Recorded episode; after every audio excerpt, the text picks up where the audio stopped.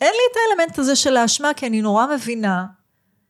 שכל דבר הצ... הוא סובייקטיבי, כן, כל דבר הוא... כן, שזה ש... זה שלו, אבל לא כמו ה-new age זה שלו. אני באמת לעומק מבינה, זה של הבן אדם, זה לגיטימי, ואני יכולה לעשות כמה דברים. או להתווכח, או להיעלב, או להקשיב. ולתת לזה מקום, כי זה קיים ממילא.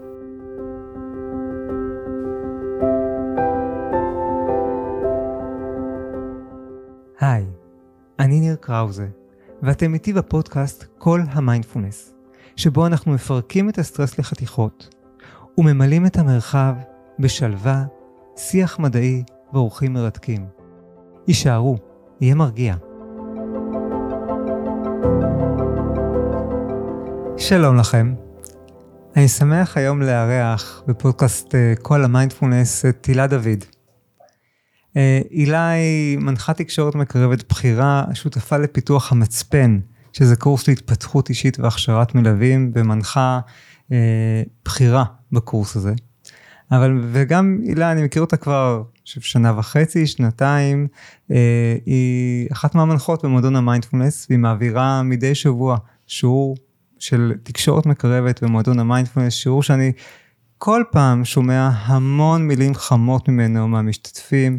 אה, אה, עשרות פעמים, אני חושב שמאות, אולי אפילו אלפי פעמים קיבלתי פידבקים עד כמה השיעורים האלה תומכים באנשים, אה, עוזרים להם, הם מחכים להם. אז mm. אני מעריך אותך פה ואני קודם כל רוצה להגיד לך תודה. תודה על העשייה הזאתי שכל כך משמעותית להרבה אנשים ותומכת בהם באתגרים שלהם. באמת הרבה מהאתגרים בחיים שלנו הם סביב תקשורת. זאת אומרת, אני פה הרבה מדבר על הלחץ שלנו בחיים ומתחים ועומסים, אבל אין ספק שאחד מהדברים שגורמים לנו מתח ולחץ זה הרבה פעמים סביב נושאים של תקשורת, תקשורת עם האנשים הכי קרובים לנו. לפעמים זה נדמה שדווקא עם אנשים שאנחנו הכי הכי אוהבים, הכי קשה לנו, אנחנו הכי רבים, הכי מתכסחים, הכי נעלבים, נפגעים, נכון? כן, הכי מתוסכלים, הכי פגיעים בעצם. כל הבטן הרכה שלנו נמצאת שם. אז קודם כל אני רוצה להגיד שאני מאוד נהנית מהקורס אה, במועדון המיינדפולנס, זה ממש הפך להיות מערכת יחסים עם החבר'ה שמגיעים כל שבוע לשמוע ולספוג וללמוד ולהתפתח, אז תודה לך גם. כן, אמרת מערכת יחסים, ואמרת, ואני חושב שחלק ממה שאני אוהב בתקשורת מקרבת, שבאמת היא שמת הדגש קודם כל, על המערכת יחסים. כן. היא שמת דגש על הקרבה. אה, אז בואי אה, רגע תספרי לנו, מה זה בכלל תקשורת מקרבת? אז תקשורת מקרבת במקור, וחשוב לי להגיד את זה, כי אני חושבת שבשנים האחרונות אני מבינה יותר ויותר שאנשים מתבלבלים. כי השם תקשורת מקרבת טיפה אה, מבלבל. כי חושבים, תקשורת מקרבת, אוקיי, אז המטרה היא להתקרב, ותקשורת מקרבת, זה אמור, אני אמורה להיות נחמדה נורא ולהיות חביבה, וזה אומר שאני אה, מיישמת תקשורת מקרבת. אבל במקור, מי שהמציא את הגישה הזאת, מרשל, דוקטור מרשל רוזנברג, אה, קרא לזה Non-Violent Communication, תקשורת לא אלימה. ומה זה אומר תקשורת לא אלימה, או מה זה אומר תקשורת אלימה יותר נכון? בעצם הוא הגיע למסקנה שרובנו מדברים לעצמנו, וגם לאחרים באופן פוגעני, אה, מקטין ו, ויוצר מרחק. והמטרה שלו הייתה להוריד אלימות. כמובן שברגע שאנחנו לומדים תקשורת מקרבת, מטמיעים אותנו, אותה בחיים שלנו, אז ברגע שהאלימות יורדת ואני יותר ויותר מודעת למה שאני אומרת, הקרבה מתחילה להיווצר, כי אז אנחנו באמת מגלים את האדם שנמצא מולנו, ולא רק אה, על פני השטח. בעצם היום אני מבינה שרוב האנשים לא מכירים לא את עצמם ולא את האדם שנמצא מולם. ותקשורת מקרבת בעצם עוזרת לנו להכיר את עצמנו יותר לעומק, להבין את עצמנו באופן עמוק, ו- וגם להכיר את האחרים, ולתקשר משם. נהדר, כן. אני חושב ששני הרבדים האלה, שגם ה... להיות מחובר לעצמי, להיות מודע לעצמי, זה המיינדפולנס בעצם מודעות, ה... לשים לב למה שמתרחש גם בתוכי, לשים לב גם לאחר, זה חלק מהחיבור בין המיינדפולנס לתקשורת מקרבת. כן. אני זוכר אפילו ששמעתי פעם ציטוט של ג'ק קורנפילד שדיבר שהוא אחד מהמורים הבכירים בעולם למיינדפולנס והוא סיפר והוא אמר כמה התקשורת מקרבת היא נפלאה והיא, והיא דרך נפלאה להביא את המיינדפולנס ואת הגישה, את התפיסה מאחורי המיינדפולנס ותפיסה מאחורי תקשורת מקרבת, גישה אה, ששמה של קבלה, של סקרנות, של קרבה, של מודעות, להביא אותה לתוך מערכות יחסים. כן, זה ממש נפגש, מיינדפולנס ותקשורת מקרבת, רק הטכניקות הן קצת שונות, אבל אה, מאוד מאוד, אה, כן, מאוד ש... מאוד מכוון אותנו פנימה. מאוד מכוון אותנו פנימה ומאוד מתחבר, אני חושב, ומאוד מאוד. אה, מחזק גם אחד את השני. נכון. ממש גישות, שמח... שמ... ממש גישות שמחזקות אחת את השנייה. נכון. אז איך את הגעת לזה בכלל? איך הגעתי לזה? אז לפני, אה, רגע, 16 שנה, אני מחשבת ממשבר גיל ה-40. במשבר גיל ה-40 הייתי במשבר מאוד גדול, וחיפשתי משהו ככה להתמלא ממנו, ללמוד. אמ, וכל חיי הייתי בעצם טיפוס של הרמוניה, של לגשר בין אנשים, וחיפשתי משהו בכיוון הזה, ומצאתי תקשורת מקרבת, והלכתי ללמוד אצל ארנינה קשטן. אמ, ואז הם הציעו קורס מתקדם, התלבטתי, התלבטתי, ובסוף לא הלכתי. אה, אבל אני זוכרת שהייתי בטוחה שאני ממש ממש אה, טובה במערכות יחסים, והיה איזשהו שיעור שדיברתי על משהו שקשה לי עם מישהי, וארנינה אמרה לי לא, ואני, ואני לא הבנתי, הייתי בהלם, כאילו היא אמרה לי לא, זה לא, את, זה לא מדויק, את לא, את לא שם, את לא שם. ואני זכרתי את זה הרבה זמן אחרי זה, ובאמת, כמה שנים אחרי שהגעתי שוב לתקשורת מקרבת, והפעם לתמיד, מבחינתי, אני היום מבינה עד כמה עמוקה העבודה שצריך לעשות כדי להגיע לדיוק הזה של איך לנהל מערכות יחסים ואיך להכיר את עצמי ואיך לבטא את עצמי ואיך בכלל לנוע בתוך העולם הזה שנקרא מערכות יחסים. אז ככה הגעתי, ובאמת אה, בגיל מסוים פשוט החלטתי לעשות הסבה מקצועית, והחלטתי ממש לעבוד בגישור בין אנשים, ואיכשהו הגעתי שוב לעולם הזה, ומשם כל השערים נפתחו בעצם. אה. אז תני לי רגע תמונה של לפני ותמונה של אחרי. איך היית לפני? את אומרת הייתי תמיד טובה, חשבתי שאני תמיד טובה כן, בתקשורת, ו- כן. והייתי כזאת שמשכינת שלום, מגשרת אה, גם לפני. כן. אה, ואני אגיד... רוצה לשאול אפילו האם היה שם אולי איזה אלמנט, הרבה אנשים כאלה גם במקום של קצת ויתור עצמי. אקזקטלי. לגמרי, לגמרי. אז, אז מי שאני הייתי לפני זה באמת היה טיפוס מרצה, שזה קצת מוזר כי אני לא חווה את עצמי כבן אדם חלש, אבל מצד שני הריצוי היה מאוד מאוד עוצמתי. אה, לשמור על הרמוניה, אני גם יודעת היום בדיעבד, אחרי עבודה פנימית מאוד עמוקה, למה היה חשוב לי הרמוניה, למה הייתי מוותרת אה, על עצמי. ותקשורת מקרבת בעצם היא כל כך רחבה, כי הרבה אנשים מתבלבלים, חושבים שזה רק מערכות יחסים, אבל לא. תקשורת מקרבת נתנה לי המון, המון, המון מודעות עצמית, והמון ביטחון עצמי וכוח. אה, לבחור בעצמי, ללמוד להגיד לא, אבל ממקום לא תוקפני. אה, ללמוד בכלל, להבין למה אני אומרת לא, להבין מה, למה אני זקוקה. כי כמו רוב האנשים, יצא לי להרעיב צרכים שלי, אני קורא, קוראת לזה mm. להרעיב צרכים שלי לאורך זמן, ואז זה היה כזה להרעיב, להרעיב, להרעיב, ואז להתפוצץ. ועוד פעם להרעיב, להרעיב, להרעיב, ואז להתפוצץ. כן, אני חושב שזה אחד הדברים שקוראים לנו הרבה פעמים וקוראים לכעס, שאנחנו, אנחנו, משהו חשוב לנו, אבל אנחנו מוותרים עליו. כן. הם מוותרים עליו. אני יכולה, אני יכולה, יכולה, אני בסדר, אני אהיה בסדר, אבל אני אהיה בסדר, זה לא, זה לא נורא, זה לא כזה big deal, הם מושכים את זה, מושכים את זה, מושכים את זה, ואז באיזשהו שלב, זה כבר הופך להיות הדבר שאנחנו חייבים, שהוא חייב לקרות בדיוק כמו שאנחנו רוצים. כן. ואז אנחנו מתפוצצים על בן הזוג, על ילד. כן, על, וזה על... כבר לא נשלט, בשלב הזה זה כבר יוצא מאיתנו בצורה ממש אה, חריפה, אפילו הייתי אומרת. ואז, אם היית היום יכולה ללחוש משהו להילה של לפני לא יודע כמה שנים, שהייתה מרעיבה צרכים, או, או יותר נכון, מה בעצם את עשית כדי להפסיק או להפחית את הרעבת הצרכים הזאת? וואו, אז קודם כל התאמנתי בלהגיד לא. התאמנתי ולהגיד, וזה קשה לאנשים שלמדו לרצות ולתת, זה מאוד מאוד קשה, כי האינסטינקט הראשוני שלי, כן, יאללה, כן, בסדר, לא, אני יכולה, זה בסדר. ו... והתאמנתי מול אנשים שהיה לי לא פשוט להתאמן מולם, על הלהגיד לא, ולמדתי לאזן את זה, לא להגיד לא ולפגוע, ולא להגיד כן ולפגוע בעצמי, אלא למדתי להגיד לא ממקום מאוד מאוד חומל, גם אותי וגם את הצד השני, וזה... איך אומרים לא ממצב ממקום חומל? זאת אומרת, נגיד, אה, סתם אני אקח דוגמה מהיומיום שלי, הילד שלי לב, הוא בן שש. כן. אחד הדברים שהוא הכי אוהב שנקנה לו דברים. אה, ולפעמים אנחנו קונים לו, כן. אבל גם לא כל הזמן. אז, אז מה קורה כשאתה אומר לו לא? אה, אני רוצה, הוא מבקש שוב, אה, למה אתה אומר לי לא? מה אתה עושה?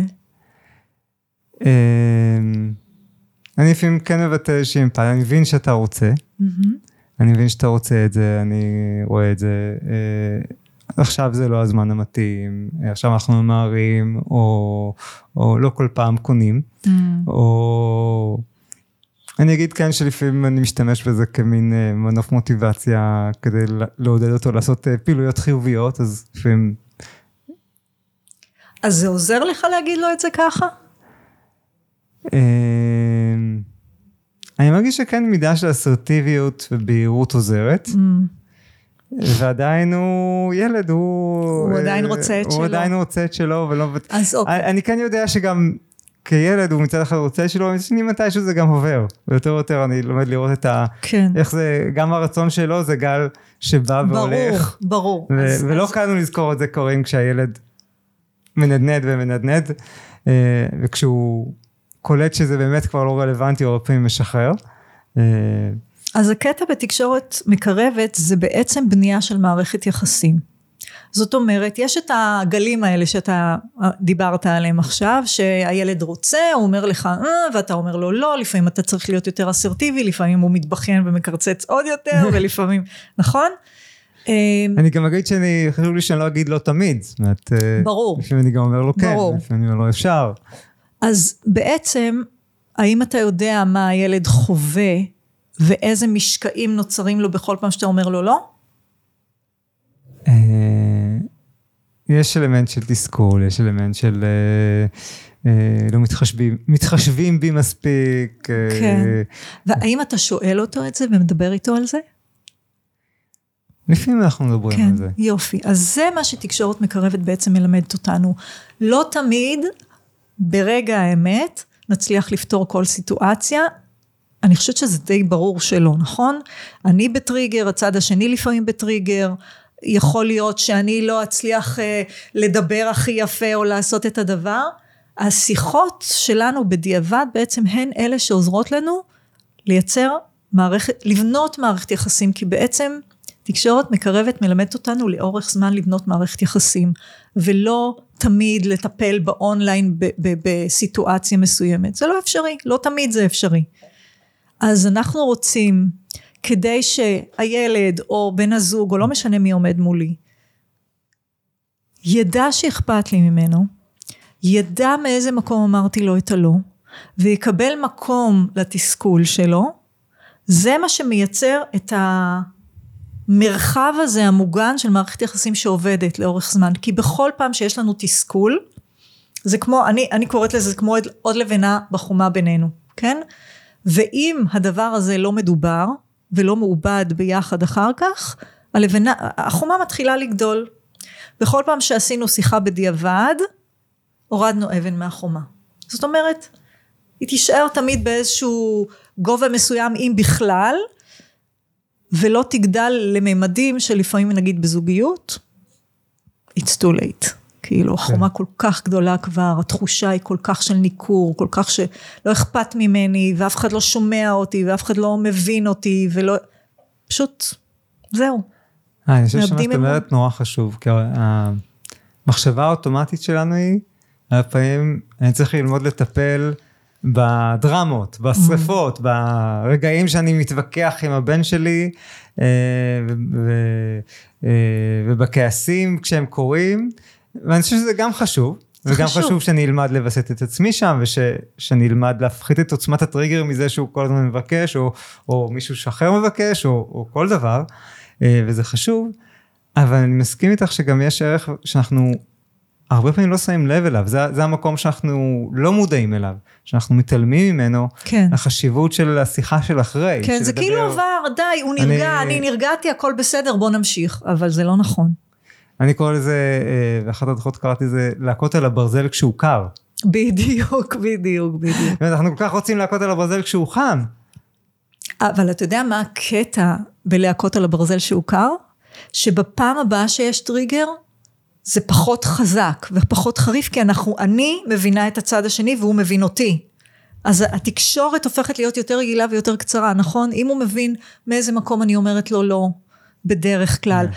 והוא מבין מה, מה זה עושה לי כשהוא עושה לי נגיד את הדרמה, ואני מבינה אותו ויודעת מה עובר עליו כשאני אומרת לו לא, זה כל כך הרבה יותר קל. נכון? לנהל את זה, ומבחינתי כל שיחה בדיעבד, מעבר לזה שהיא מנהלת את החומה בינינו ולא נותנת לה כן. לגדול, היא גם עוזרת לנו להפחית את העוצמה ואת המשך ואת התדירות שבה זה קורה, כי לאט לאט אנחנו לומדים, כמו שאתה אומר, לווסת את הרגשות, להגיב אחד לשני אחרת. אני, אני חווה שאני היום מתעצבנת. כל כך נדיר, הרבה פחות ממה שהיה פעם, נעלבת כל כך נדיר, הרבה פחות ממה שהיה פעם, וגם כשאני נעלבת אני יודעת מה לעשות עם זה. וגם כשאני מתעצבנת אני יודעת מה לעשות עם זה, אז... כן, אני חושב שזה גם השיחה על מה שקרה, על, על מה, למה אני הגבתי, מה זה עורר בי, מה אתה הגבת, מה זה עורר בך, אה, היא מרחיבה את הרפרטואר הפנימי שלי לפרשנויות. לגמרי. יש הרי לכל אחד מאיתנו פרשנות מאוד אוטומטית למה התרחש ולמה הוא עשה את זה. ובדרך כלל פרשנות שלילית, נכון? אנחנו יודעים. היית... בדרך כלל הפרשנות היא לא אכפת ממני, לא זה, לא נותנים לי, אני...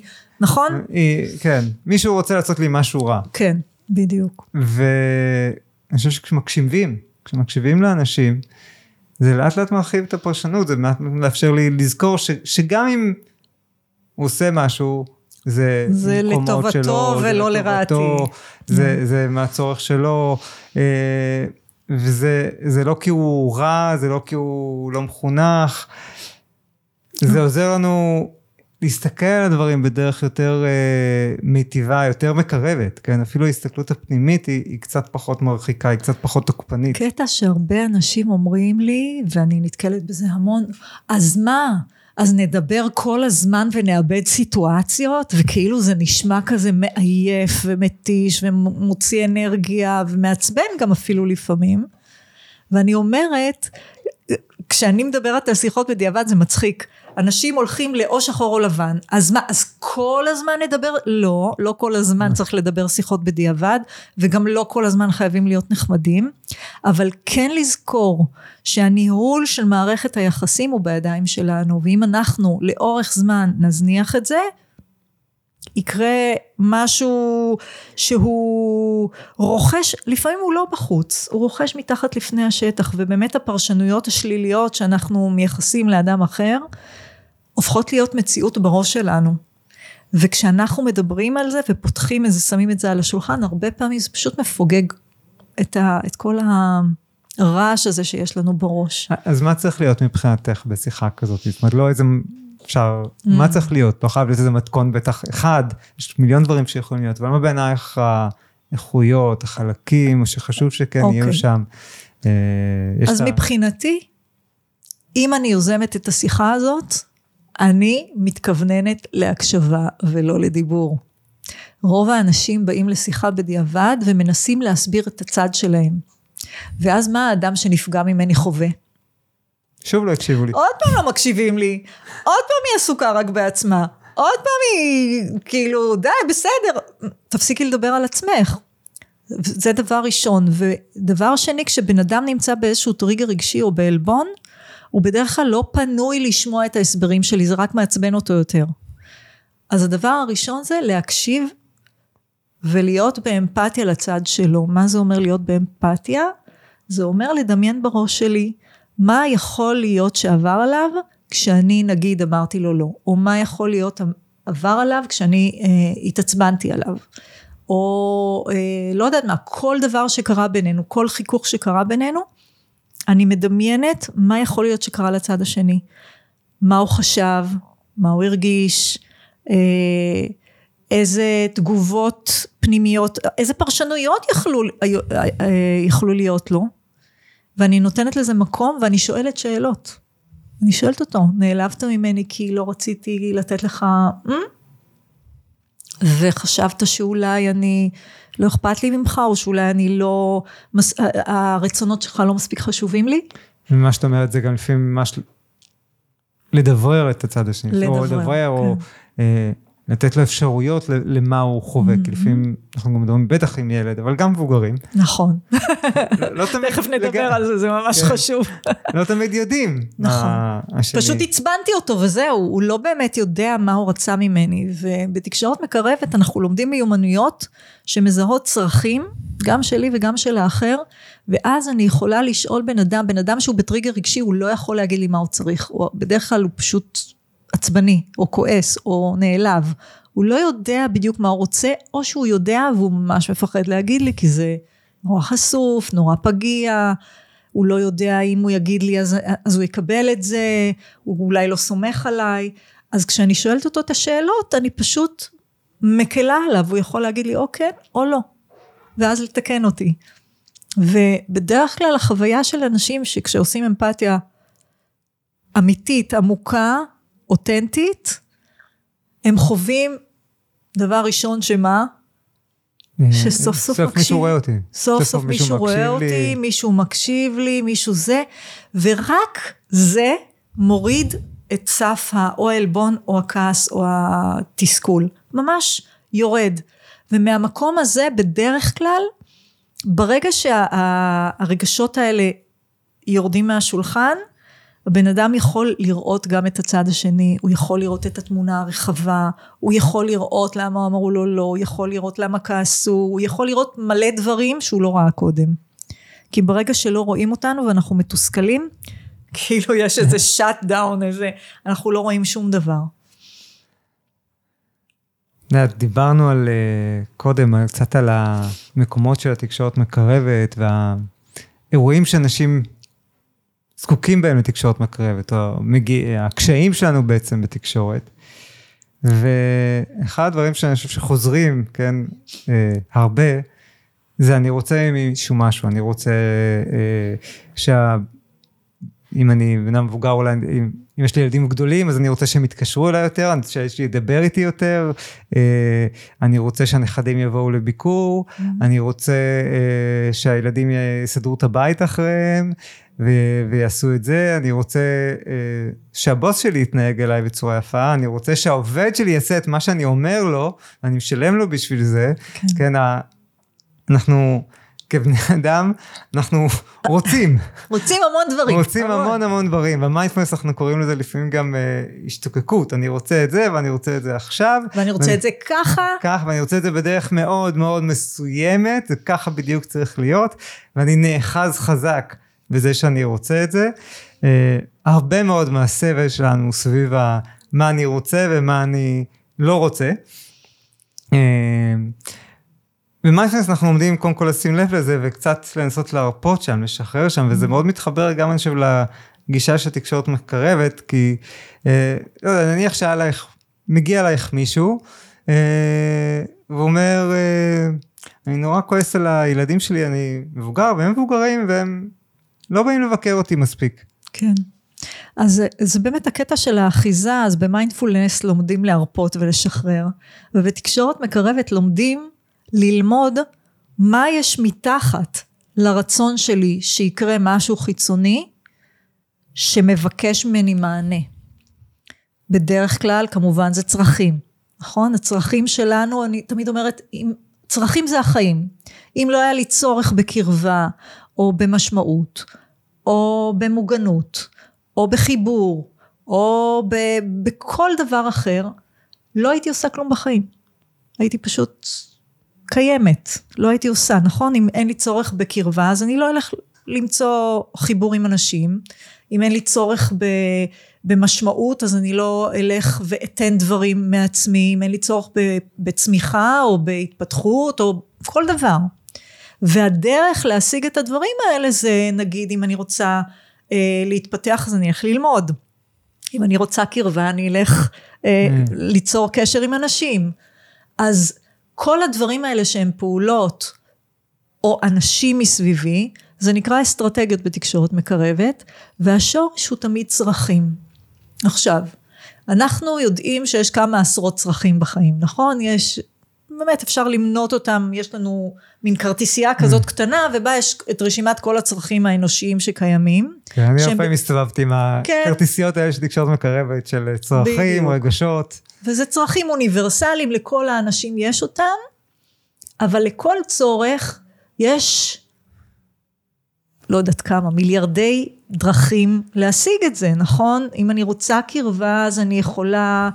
אה, להתקשר לחברה, אני יכולה להזמין אנשים אליי הביתה, אני יכולה אה, ללכת לבלות עם בן הזוג שלי, אני יכולה לעשות כל מיני דברים.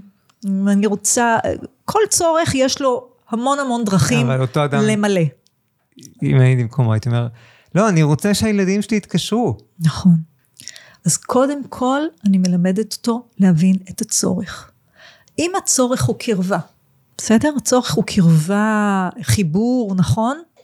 והאסטרטגיה, שזה להגיד לילדים למה אתם לא מתקשרים יותר, או תתקשרו יותר, ואני לוקחת בחשבון שכשהילדים שומעים את זה, מה קורה להם בפנים? הם כמובן מרגישים אשמים. הם מרגישים אשמים. הם מרגישים שלא בא להם לדבר, כי הם מדברים כן. רק על כמה אני לא בסדר. אוקיי, ואז מה קורה להם? הם נסגרים. אז נסגרים ומתרחקים. זאת אומרת, האסטרטגיה שלי של לבקש את זה ככה עובדת לקרבה? לא. אני לא משיגה את הקרבה ככה. ואז אני יותר מתוסכלת ואני מנסה עוד פעם, והקטע הוא שאנשים ממשיכים לנסות אותו דבר, הם לא מקבלים את מה שהם רוצים, הם ממשיכים עוד פעם. כאילו אם הם יגבירו את הווליום של הסוג של דרישה הזאת, זה יעזור.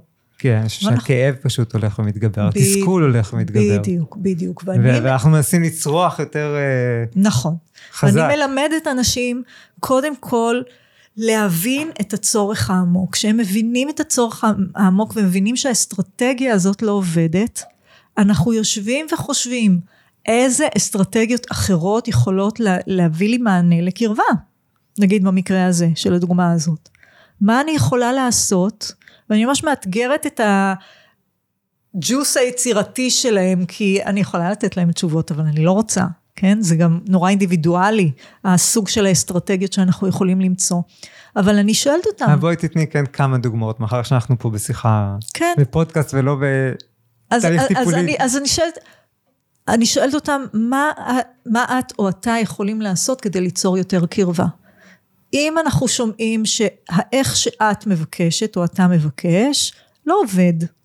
ואני מראה להם גם מה יכול להיות, מה יכול להרגיש הצד השני, ואז אני שואלת, מה אנחנו יכולים לעשות כדי שאולי זה כן יעבוד? כי אם הם מרגישים לא בסדר והם מרגישים אשמים, ואת נורא נורא רוצה קרבה, אז את יכולה למשל, את להתקשר, או את לבוא, או אני למשל תמיד אומרת לילדה שלי, יואו, התגעגעתי נורא, איך אני מתגעגעת. במקום להגיד לה, למה לא התקשרת כל השבוע, אני אומרת לה, אני מתגעגעת אלייך, ואני מעודדת אותה זה, זה פותח לה את הלב, היא לא מרגישה אשמה, היא לא מרגישה רע. שזה גם לבטא את הרגש שלי. כן. אני במקום להתעסק במה שאני רוצה... ממך. ממך, אני mm-hmm. מתעסק, אני מבטא את מה שאני מרגיש, כן. את מה כן. שאני חווה. או אה, להיות באמפתיה. שזה מפתח מאוד חשוב. כן, או להיות באמפתיה למקום שלהם, שאולי הם נורא עסוקים, אולי הם עמוסים, ולנהל שיחה על זה. אפילו כשאני מנהלת שיחה אמפתית על העומס שלהם, זה מייצר לי קרבה? כן. אומרת, לפחות יש פה... יש משהו. יש משהו, יש נכון, חוויה מהחיים נכון. שמדברים עליה. והצד השני מרגיש את האכפתיות שלי, והוא מתקרב אליי, הוא פותח את הלב, אולי יבוא לו לבוא אליי יותר בפעם הבאה, כי הוא קיבל המון מקום, הוא קיבל המון נראות. זאת אומרת, אני יכולה לפתוח המון דרכים לייצר את הקרבה שאני רוצה, בלי להשתמש באסטרטגיה לא יעילה של לבוא בטענות, או לדרוש. אה, בתקשורת מקרבת בעצם בדרך כלל יש את המתכון המפורסם שבעצם מכיל כמה שלבים. אז בואי נדבר רגע על השלבים uh, של... Uh, על המודל. על המודל של תקשורת מקרבת, ככה כן. בקצרה. אפשר, אני יודע שאת יכולה לדבר עליו גם uh, שמונה מפגשים uh, כן, ועוד. כן, ועל אמפתיה, וכן. אז מה אתה רוצה לשמוע על המודל? על, אני, אני אגיד בגדול... אני חושב שאני אני אגיד שהמודל של תקשורת מקרבת, אני מאוד אוהב אותו, כי הוא בעיניי, uh, הוא מאוד מאוד יפה, הוא, והוא, והוא פשוט גם. אומרת, אה, אני אפילו אגיד ככה אותו בכותרת למי שלא מכיר, אז אה, בתקשורת מקרבת שאנחנו רוצים לדבר על משהו, להביא בקשה, או אפילו אם אני רוצה להקשיב דווקא, אה, להתחיל, ההזמנה היא להתחיל בתיאור של מה שקרה. Mm-hmm. בתיאור כמה שיותר אובייקטיבי, כן. תצפיתי, כמו מצלמה. באחת המדיטציות שאנחנו עושים במועדון המיינדפולנס, מדיטציה להתבוננות ביום, אני אפילו משתמש בביטוי הזה, כמו מצלמה, רגע לתאר לעצמי מה התרחש, כן? גם כשאנחנו מתבוננים עבור עצמנו, המודל הזה, אני חושב, הרבה ממנו, אה, כשאני מתבונן על סיטואציה ביומיום שלי, אני יכול גם לקחת את המודל הזה כתהליך התבוננות אישית. לגמרי. אז קודם כל לשים לב, אז, מה התרחש, מה העובדות. אז הקטע הוא שהמודל, הוא, בד... הוא בדרך כלל, מתארים אותו כמו... אה, איך אני מדבר עם מישהו אחר, ארבעת השלבים של איך אני מדבר עם מישהו אחר, כדי שהוא במקסימום יבין אותי, כדי שלא יהיה איזושהי צרימה, לא תהיה איזושהי צרימה בתוך התקשורת שלנו, ונוכל איכשהו אה, ליצור דיאלוג. אבל בעצם כל אחד מהשלבים האלה זה עבודה עצמית. ואני, נגיד, כשאני מלמדת תקשורת מקרבת, אני נוטה לעשות את העבודה הפנימית חזק, חזק, חזק, והמודל בשבילי הוא...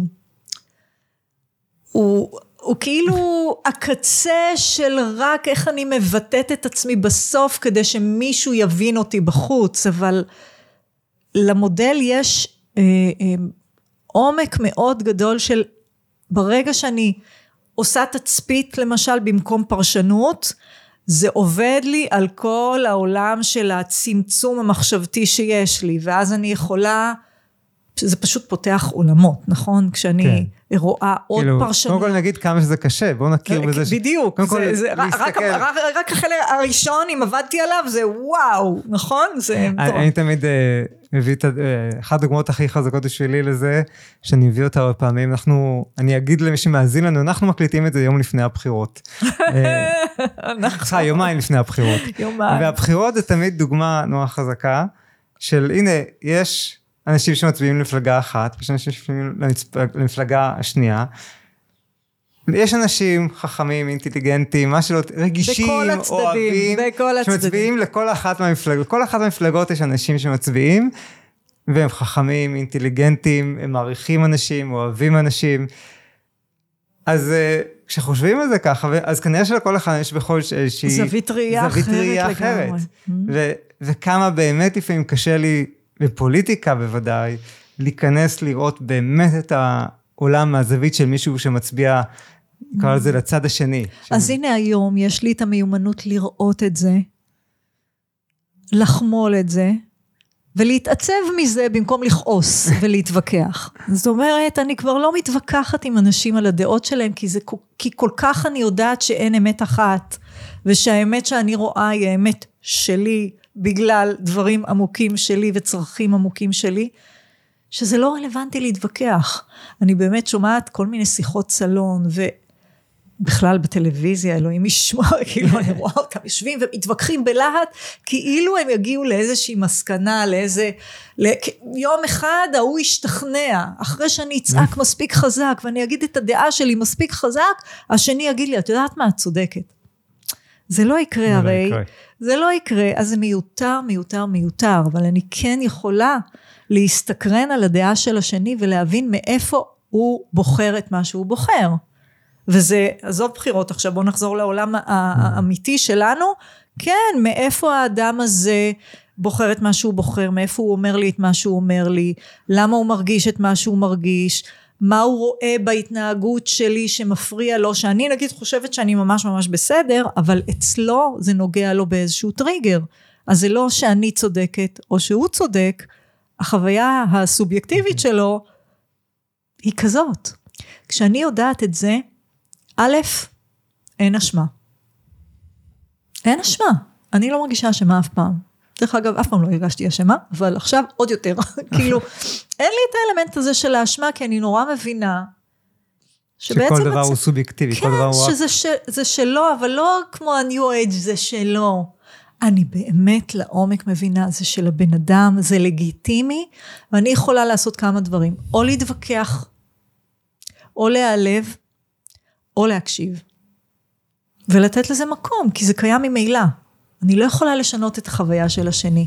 אני יכולה לשמוע אותו, ואחר כך, בתוך תקשורת מקרבת, אני, אני אומרת הרבה הקשבה, אז אני רוצה לאזן את זה. שזה, רגע, ואני רוצה להגיד משהו שנייה. כן.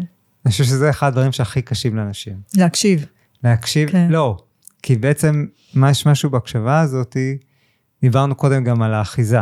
הקשבה מדיטטיבית, הייתי אומרת. הקשבה מדיטטיבית, כן. נוכחת, עמוקה.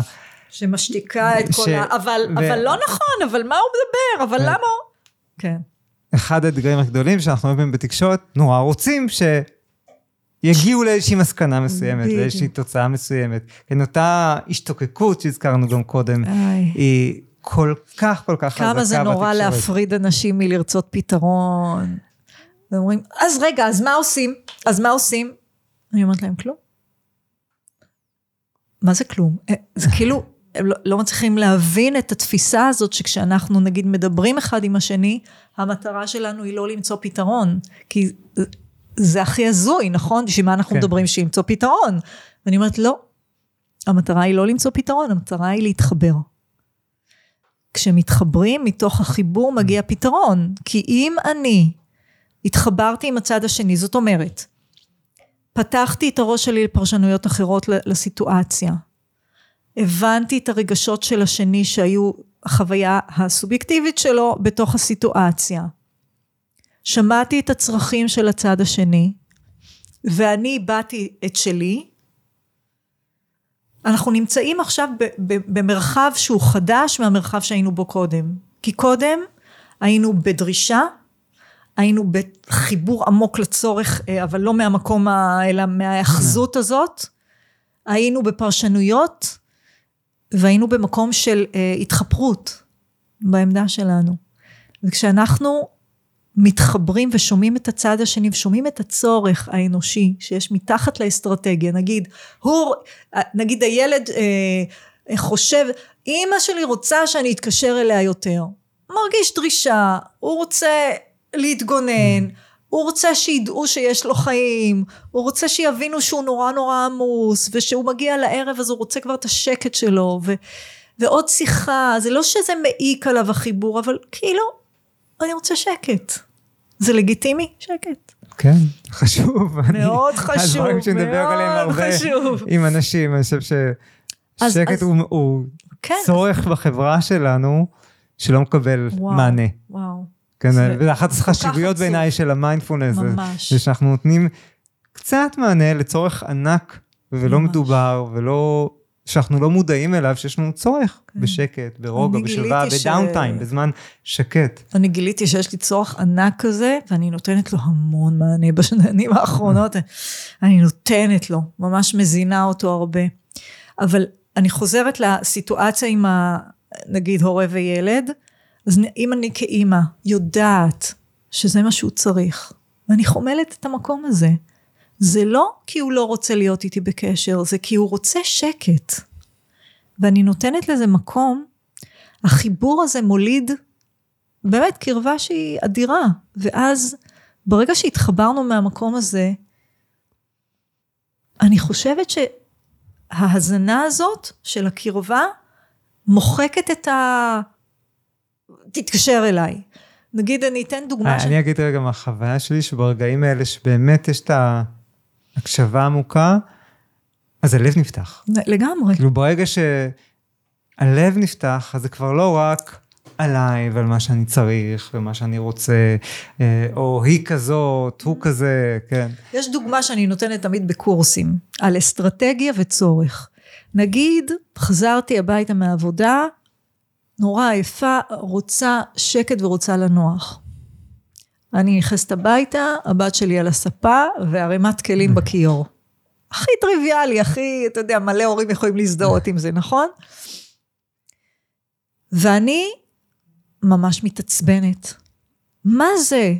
ואני באה אליה ואני אומרת, תגידי, איך את לא מתביישת את כל היום בבית, ואיך זה, ולא, טה טה טה טה טה, ואני מתחילה, כמובן, להוציא את מה שיש לי להוציא, ואז אני שואלת את התלמידים בדרך כלל, אז כמה, כמה שקט קיבלתי?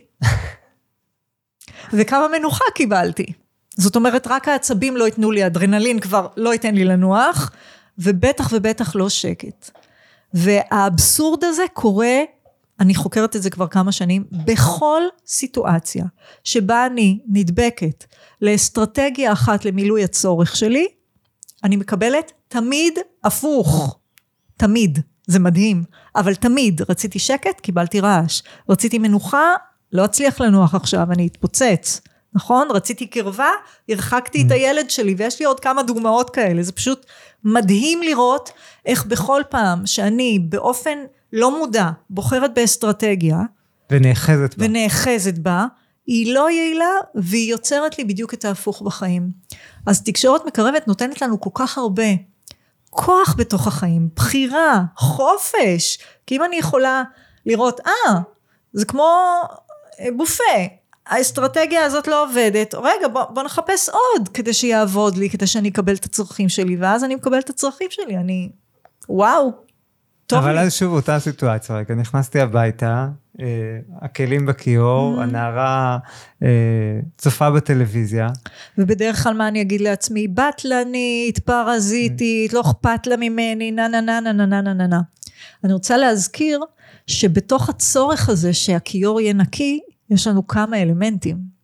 יש אלמנט שקשור לסדר שאני זקוקה לו, סדר זה שלב ראשון, שמתחת זה נותן לי שקט נפשי אולי, ומאפשר לי לנוח, נכון? זה אחד. אבל יש עוד אלמנט שקשור במערכת היחסים. זאת אומרת שכשאני נכנסת הביתה ויש את הדבר הזה, ואני כל כך רציתי לנוח, ואני רואה את הילדה שוכבת, הפרשנות המיידית שעולה לי זה, לא אכפת לה ממני, לא אכפת לה ממני. ובדרך כלל הלא אכפת לה ממני, הרבה יותר כואב מאשר אין לי מנוחה, או אין לי שקט. וזה מה שגורם לנו להתפוצץ בדרך כלל. עכשיו, כשאנחנו עושים את השיחה הזאת, ואני בהקשבה, כמו שאמרתי קודם, ואני שואלת אותה, אבל עם לב פתוח ולא בטענה, כן? כן. זה מאוד מאוד מאוד חשוב לעשות את זה מהמקום ש- ה... שאני אגיד אפילו שבעיניי, אפרופו אחד השילובים, ולפני שנה או שנתיים לימדנו את הקורס ביחד במיינדפולנס ותקשורת מקרבת, ואז אמרתי לאנשים הרבה, השלב הראשון בשיחה הזאת זה, זה לקחת רגע לווסת את עצמי, זה לקחת ברור, רגע לנשום, לגמרי. ולהרגיע את עצמי ולהתחבר, כן? אה, ויש תרגיל נפלא של אפילו איפה שמתאפשר, לא, לא בכל שיחה זו אולי mm-hmm. יתאפשר, אבל אם אפשר אפילו לנשום יחד, לפני שמתחילים את השיחה הזאת, mm-hmm. וזה כבר מ... אם הייתי מזמינה את הבת שלי לנשום יחד, היא הייתה מראה לי את הדלת, אבל... זה אני אומר, איפה שאפשר, אבל לפעמים אפשר. כן, אז, אז אני, אני בדרך כלל נושמת, או רוטנת, אבל לוקחת את עצמי הצידה, עושה את העבודה, מזכירה לעצמי, מזכירה לעצמי, שאף אחד בעולם הזה, כולל בן הזוג שלי, כולל הבת שלי, כולל הבן שלי, כולל כל אדם קרוב, לא נולד בשביל למלא את הצרכים שלי. ואני מזכירה לעצמי שכל אדם, ברגע שהוא עושה את מה שהוא עושה, הוא ממלא צרכים שלו, שהם לא פחות חשובים מהצרכים שלי. ואז, ברגע שאני זוכרת את זה, זה נורא משחרר אותי ומשחרר את הצד השני. כשאני באה לשיחה מהמקום שמשחרר את הצד השני, הסיכוי שיצא ממני אה, כעס או דברים שהם לא מקרבים, פוחת בהרבה. הוא פוחת משמעותית, ואז אני באה באמת עם או ביטוי עצמי, להגיד כמה אני מתוסכלת שאני חוזרת הביתה כשהיא בבית וכולי וכולי, ולהגיד למה זה קשה לי, לא עם טענה, לא עם ניחוח של טענה, או לשמוע מאיזה מקום היא לא עשתה את זה. ולתת אמפתיה.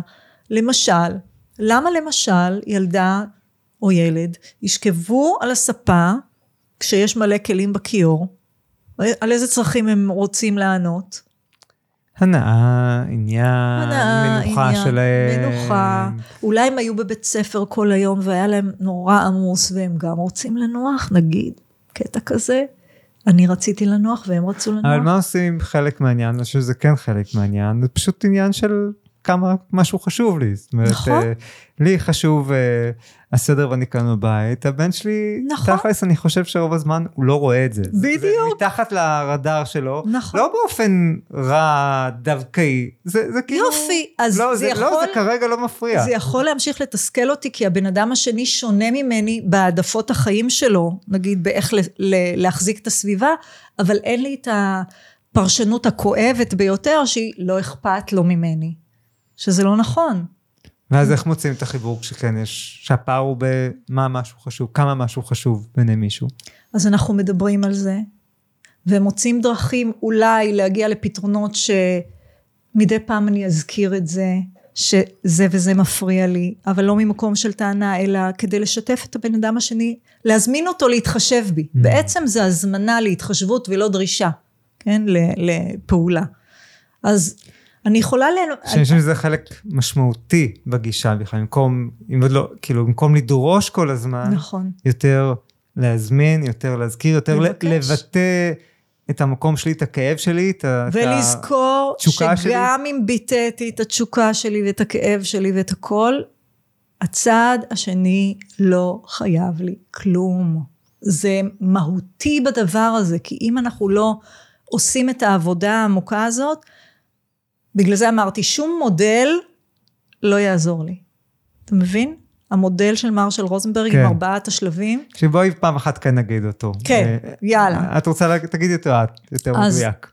אז אני רק אה, אה, אגמור את, את הרעיון, שהמודל הזה הוא בעצם קביים לעבודה הפנימית שאני עושה. כשאני משחררת את הבן אדם, אני יכולה לבוא עם מה שנקרא תצפית, זה השלב הראשון, שזה לתאר את הסיטואציה, לא להגיד, כשאת שוכבת פה וכמו בטלנית ולא אכפת לך מכלום, כן, זה פרשנות כמובן, אלא להגיד, כשנכנסתי הביתה וראיתי את הכלים בכיור ואת שוכבת בסלון, שזה תיאור של המציאות, הרגשתי X או Z, כן? אז השלב השני זה רגש, תצפית, רגש, ואז אני מבטאת את הצורך שלי, אז אני יכולה להגיד, כשחזרתי הביתה וראיתי את הכלים בכיור ואת שוכבת ב- על הספה, נורא התכווצתי, או אני מרגישה תסכול, כי נורא חשוב לי, ואז אני אומרת מה חשוב לי.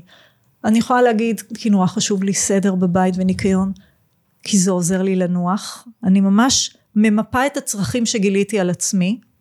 את אומרת, אני נכנסת גם לרמה הבאה. כן, אני נכנסת לא רק לרמה עם סדר הבאה. וניקיון, אלא כן, זה כי עוזר לי סדר לנוח. וניקיון, הבת שלי תגיד, "מה- מסודר פה, מה את רוצה? או מה, אפשר לחשוב, נכון? אתה מכיר את האפשר לחשוב. כי סדר זה, זה צורך שהוא לא מאוד מאוד עמוק, אבל אם אני אומרת, סדר בבית עושה לי שקט נפשי ואז אני יכולה לנוח, אז בן אדם שאכפת לו ממני ושומע את זה, ואני לא אומרת את זה בטונים של טענה, יש סיכוי שהוא ירצה לעזור לי בפעם הבאה, ואולי מדי פעם כן לשתף פעולה וכן לעשות את זה בשבילי, כן? אבל הוא לא ימחק, hopefully, את הצרכים שלו, של מנוחה ו- וכולי. והשלב הבא זה בקשה בעצם.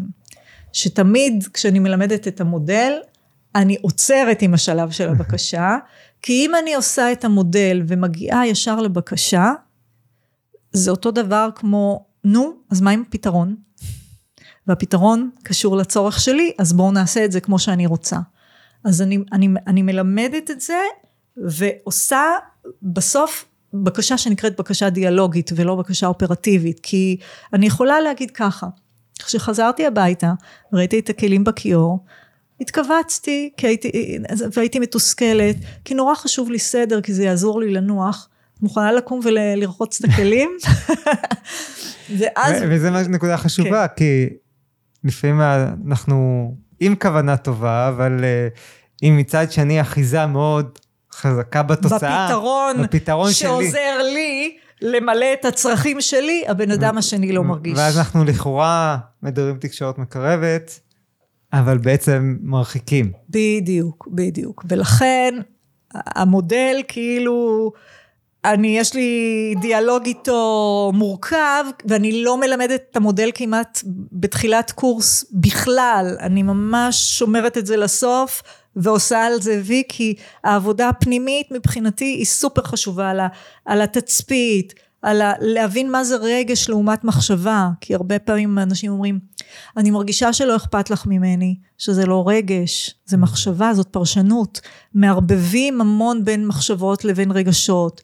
אה, מערבבים בין צרכים לבין אסטרטגיות, אין כזה צורך שאתה תבוא בזמן, יש לי צורך בוודאות אולי, יש לי צורך בדיוק, יש לי צורך בהתחשבות, כן? שאתה תבוא בזמן, זה המופע החיצוני לצורך הפנימי הזה שלי, ואז אני מלמדת אנשים לעשות את ההפרדות האלה כדי להבין את עצמם לעומק, לראות מה הצורך באמת, ואז להתחיל לחפש אסטרטגיות. ואז כשהם יוצאים לעולם ומדברים את זה, אז יש יותר סיכוי שהם לא ידברו את זה מהמקום המרחיק. יפה, יפה, זה... אני חושב שזו נקודה ממש חשובה, כי אה, אנחנו משופעים לפעמים במודלים ו... אה, מתכונים למיניהם. מתכונים לחיים טובים ומאושרים, כן. כן. ו... וגם אני לפעמים חוטא בזה, אני חושב, בלתת כאלה. ואני... ובסוף מה שחשוב זה מי אני שם בתוך המודל הזה, לגמרי. איך אני מביא אותו לידי לעשות ביטוי. לעשות את הטרנספורמציה איך... הפנימית זה הדבר. אחרת, תקשורת מקרבת הופכת להיות משהו מלאכותי שמרחיק אנשים בצורה קיצונית אפילו, כן? כי אם אני עושה אמפתיה ואין לי אמפתיה בלב באמת, אנשים מרגישים את זה. אם אני מדברת את המודל, אבל יש לי דרישה מתחת, mm. אנשים מרגישים את זה, והם מגיבים לזה רע מאוד, ובצדק, בצדק, mm. כי אתה יודע, זה לא, זה לא בדיוק שראו אותם או נתנו להם מקום, אז אה, כן. ושוב אנחנו חוזרים בעיניי למקום של לשחרר. של החשיבות, בדיוק, כן, וזה בדיוק. שוב חלק מהחיבור הזה בין המיינדפולנס תקשורת מקרבת. מיינדפולנס, בודהיזם, לשחרר אחיזה. החשיבות של לשחרר את האחיזה שלי, כי, כי זה הרבה פעמים מה שתוקע את התקשורת. נכון, נכון. כאילו, נכון. ה, אתה חייב לעשות ככה, בדיוק ככה, כמו שאני מצפה, את חייבת. אה, כן, אה, אז אם התחלתי בפודקאסט להגיד שתקשורת מקרבת זה מבלבל, כי מקרבת זה מבלבל, אז עכשיו אני אגיד שגם תקשורת זה מבלבל. כי זה לא תקשורת. זה תקשורת עמוקה עם עצמי, שרק התוצאה שלה יוצאת לי מהפה, ואז יש תוצאה בחוץ, או טובה בשבילי, או רעה בשבילי, כן? אז המילה תקשורת, שאנשים באים אליי, אנחנו רוצים לשפר את התקשורת. לא, לא, זאת לא העבודה.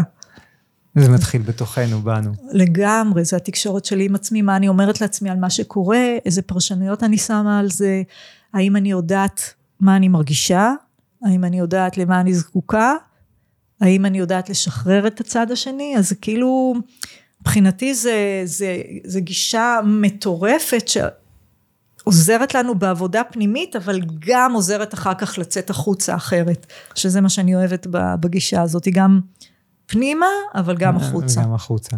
ואני רוצה להוסיף עוד משהו על האחיזה הזאת, כן, בהקשר של... אה, כל כך קשה לנו לשחרר את האחיזה, כי זה מה שאני רוצה, זה מה שצריך להיות.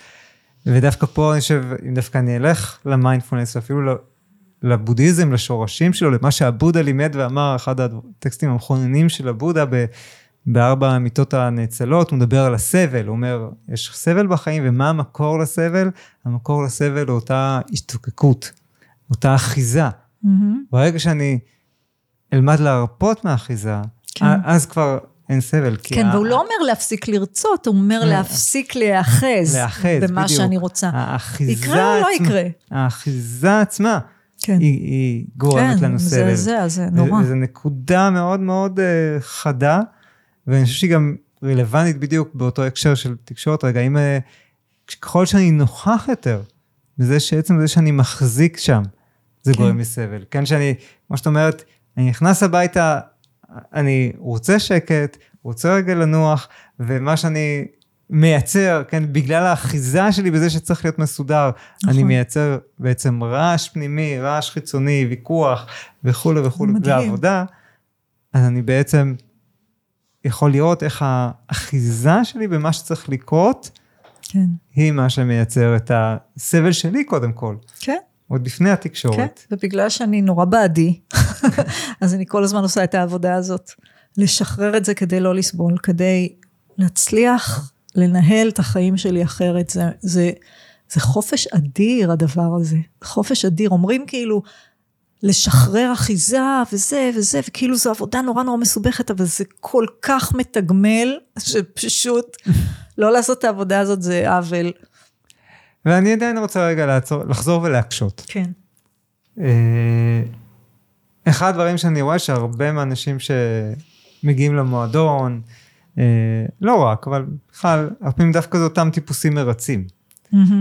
ואני חושב שאצל, וגם אני דרך אגב, מגיע מהטיפוסים המרצים. לוקה בסינדרום כן. הזה, כן. אה, זה גם הברירת מחדל שלי, האוטומט שלי. ושם אני חושב שכן אה, יש משמעות דווקא לאותה חלק של בקשה או לחלק של הביטוי עצמי, כי הטיפוסים המרצים, הרבה פעמים אומרים, טוב, אז... אז, אז בסדר. אני צריך לוותר על עצמי, כמו תמיד, זה אני יודע, זה אני טוב. ויש פה איזו נקודה עדינה, אני חושב, של בין כן. לשחרר את האחיזה, אה, סביב דברים שאני רוצה. לבין ש... לשמור על עצמי. לבין ברור. uh, לוותר על עצמי. ברור, לבין ברור. לוותר על עצמי, לבין להגיד אני לא חשוב, או... אז עכשיו אתה מגיע... אז אני, אז אני טוב, אז אני אנקה את הכלים, כי אין לי כוח uh, לוויכוחים האלה. עכשיו אתה מגיע לאחת החוכמות או המיומנויות הכי מורכבות וחשובות בחיים, שזה למצוא את האיזון. למצוא את האיזון בין כל אחד מאיתנו נוטה לאיזשהו כיוון מסוים, או ל... אני רוצה, אני משתוקקת, אני לא יכולה לוותר ולשחרר, או אני נותנת יותר מדי מעצמי. ולמצוא את הבלנס מבחינתי זה עבודת חיים שלא נגמרת, כי אני רואה איך אני, איך אני לפעמים גולשת לפה, ובדרך כלל אנשים נעים על ציר, אז אם נגיד נורא ויתרתי על עצמי מלא שנים, פתאום יש גיל שאני זה, אני אומרת זהו, עכשיו לא אכפת לי מאף אחד. עכשיו אני רק לעצמי. עכשיו אני לא נותנת לאף אחד יותר כלום. ושני הצדדים האלה לא באמת עושים לנו טוב, כי אתה יודע, משאיר אותנו... למרות שלפעמים אני אומר, דווקא בזה יש משהו יפה, כי לפעמים כדי להגיע לאותו איזון באמצע, אנחנו צריכים ללכת מקצה כן, אחד, כן, לתקופה, לתקופה מסוימת לקצה השני, כדי לפתח בכלל שם את היכולת. כי אם אני לומד להגיד, להגיד לא, אם החלטתי שאני מוכן ללמוד להגיד לא, אז זה בסדר מבחינתי שמישהו גם ילך עם זה קצת לקצה למשך איזושהי תקופה, וגם יגיד את הלא, לא תמיד בצורה כזאת נעימה כן, וחומלת, כן. כדי לגלות שבכלל אני יכול להגיד לא והשמיים לא נופלים. כן, כן. אז אני אומרת, כן, אפשר ללכת לקצה ולפעמים זה ממש מתבקש, ואפשר גם לא, כי אם לומדים את הדבר ומבינים אותו לעומק, אפשר להתחיל להתאמן, כמו שאמרתי לך שהתאמנתי. פשוט התאמנתי ולהגיד לא. לא, לא מתאים לי עכשיו. בלי, בלי לפגוע, בלי, אתה יודע, להגיע לקצה של... אה, וכמובן לפעמים אני כן מגיעה לקצה, זה תלוי. אבל כן, זה, זה חיפוש מתמיד של בין, בין לתת לעצמי ללתת לאחר, בין להתחשב בעצמי ולהקשיב לעצמי ללהקשיב לאחר, זה אינסופי. אינסופי, אבל כל הזמן יש אז, אז גלישה שפה... למקומות מסוימים וצריך לחזור כן. לאמצע. אני חושב שפה עבורי אחד הדברים שאני אוהב בתקשורת מקרבת, שאני חושב שהוא כן נותן מענה גם למי שהאוטומט שלו זה ריצוי, זה כן הדגש על, על ביטוי. כן, כן, נט. ללמוד לבטא את עצמי, נט. אבל לא באלימות. אה, כן. דיברנו על תקשורת לא אלימה. אבל המקום שבו אה, כן להקשיב וכן להיות אמפתי, אבל גם לבטא את מה שאני חווה. כן, אני כן. חושב שזה סוג של מפתח עבור, עבור מי שככה בריצוי. וזה לא ללכת לקצה השני של הכל צריך להיות עכשיו כמו שאני רוצה, או כל הזמן להגיד לא, אלא... להגיד לא ולהגיד למה לא.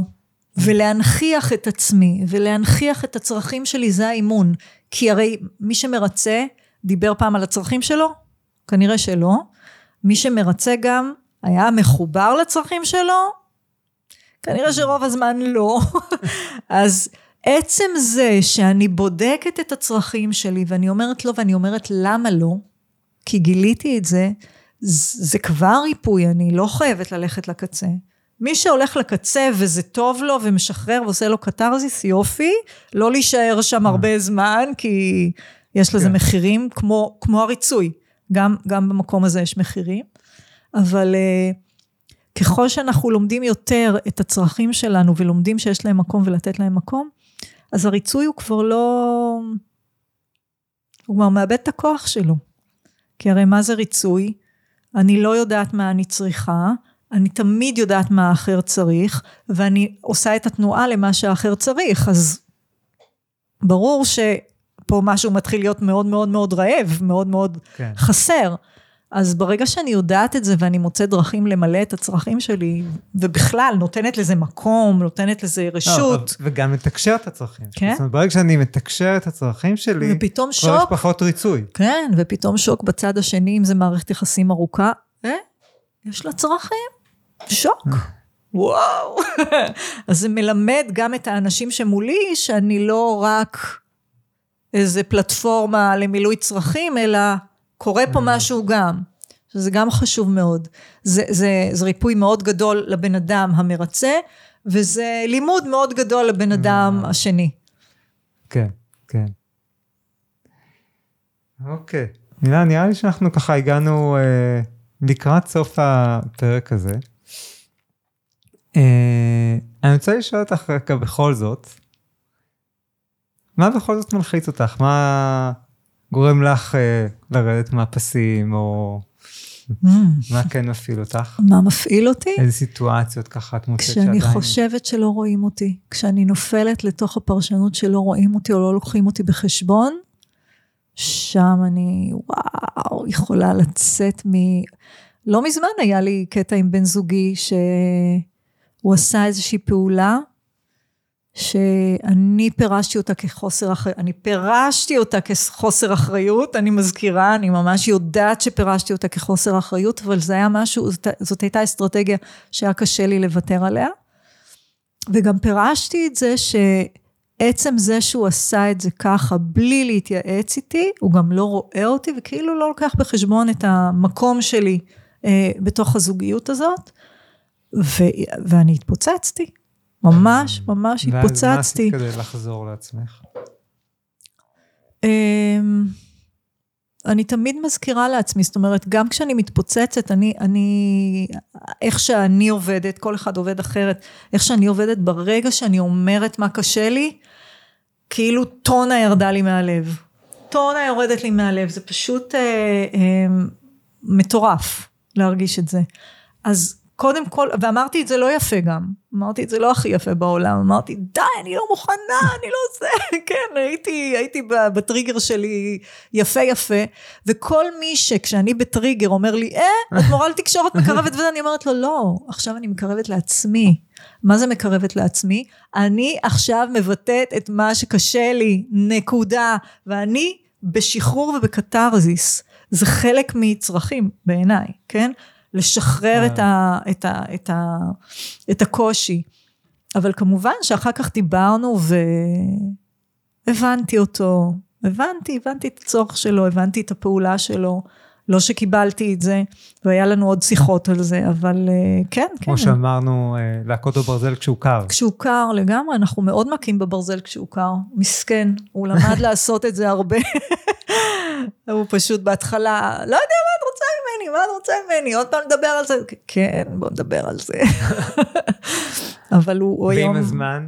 עם הזמן, היום הוא, הוא עושה את זה אפילו בעצמו, ואני חושבת שהוא מאוד נהנה ממערכת היחסים שלנו, שהיא, הוא באמת לומד שא', אני לא באמת מאשימה אותו, שאני לוקחת אחריות על החלק שלי, שאני משחררת אותו לעשות מה שהוא רוצה, שאני מבטאת את עצמי כשזה קשה לי, ואני נורא נורא רוצה שזה ישתנה אם הוא יכול, ואם לא, אני אעשה את העבודה שלי, ואני עושה את העבודה שלי. כי אני תמיד אומרת לעצמי, אוקיי, אני בתוך הזוגיות הזאת, כמו שאני אומרת למטופלים שלי, אין לי אזיקים לא על הידיים mm. ולא על הרגליים, אני בוחרת להיות כאן. אם אני בוחרת להיות כאן, אני צריכה לקבל את החבילה כמו שהיא. אם היא תשתנה אה, לכיוון שלי, מדהים, אבל אם לא, אני צריכה לשאול את עצמי, אני רוצה להיות פה? אם אני אומרת כן, אוקיי, פה. תעשי עבודה, זה הכל. ושאלה נוספת ככה לקראת סיום, האם יש איזה תרגול, מדיטציה, משהו שמלווה אותך, שהוא חלק מהיומיום שלך, שאת עושה אותו... אה... אני חושבת, לא, לא, אני לא בן אדם תרגולי, כי אני בן אדם שצריך את החופש שלו ולבחור כל רגע נתון מה, מה הוא רוצה לעשות. אבל אני שמתי לב שאני מאוד מדיטטיבית אה, לאורך היום, כי אני בן אדם בוהה, mm. ואני בן אדם מהרהר. זה חלק ממדיטציה, אני יכולה כאילו לשבת ולעוף לשחקים עם עצמי, אבל לא, לא כתרגול, כאילו אני לא אומרת לעצמי, עכשיו אני אשב למדיטציה ואני זה, אני פשוט מוצאת את עצמי שם ב, בתוך הדבר הזה. אמ, לא, אני לא בן אדם מתרגל, אני בן אדם שהווה כל רגע מה, ש, מה שמתבקש ממנו, ו, ואני יודעת לקחת שקט, ואני יודעת... Uh, אני מאוד יודעת לקחת שקט, מאוד. באמת, אני לא מגדירה את זה כתרגול, אבל אני... לא, זה לא תרגול, אני... אני, אני... אני משאירה לעצמי את הפניות לזה. ממש, ממש. משאירה זמנים. כן, בעיקר אחרי אה, עשר שנים אחורה, ניהלתי מרכז, את מרכז מיתרים, מרכז לתקשורת מקרבת, וזה היה מאוד אינטנסיבי, מאוד דורשני, ו, וכשעזבתי את הניהול של הדבר הזה, מאז אני ממש מקדשת את הזמן שקט שלי. גם אז ניסיתי, אבל זה היה יותר מאתגר. אבל עכשיו אני, אני, אני פשוט שם, אני פשוט שם, אני כאילו בתוך שקט, לפעמים אפילו too much, אני אומרת, אה, איזון, איזון, למצוא את המרכז. אבל בסדר, עובדים גם על זה. יפה, יפה. אוקיי. אז תודה רבה, הילה. תודה לך. היה כיף אה, לדבר ולשוחח כמו תמיד. נכון. אה, ותודה לכם שהאזנתם לנו, ואתם מוזמנים לכתוב ככה בתגובות מה לקחתם, מה קיבלתם מהשיח, מהשיחה הזאת. איזה כיף. להתראות.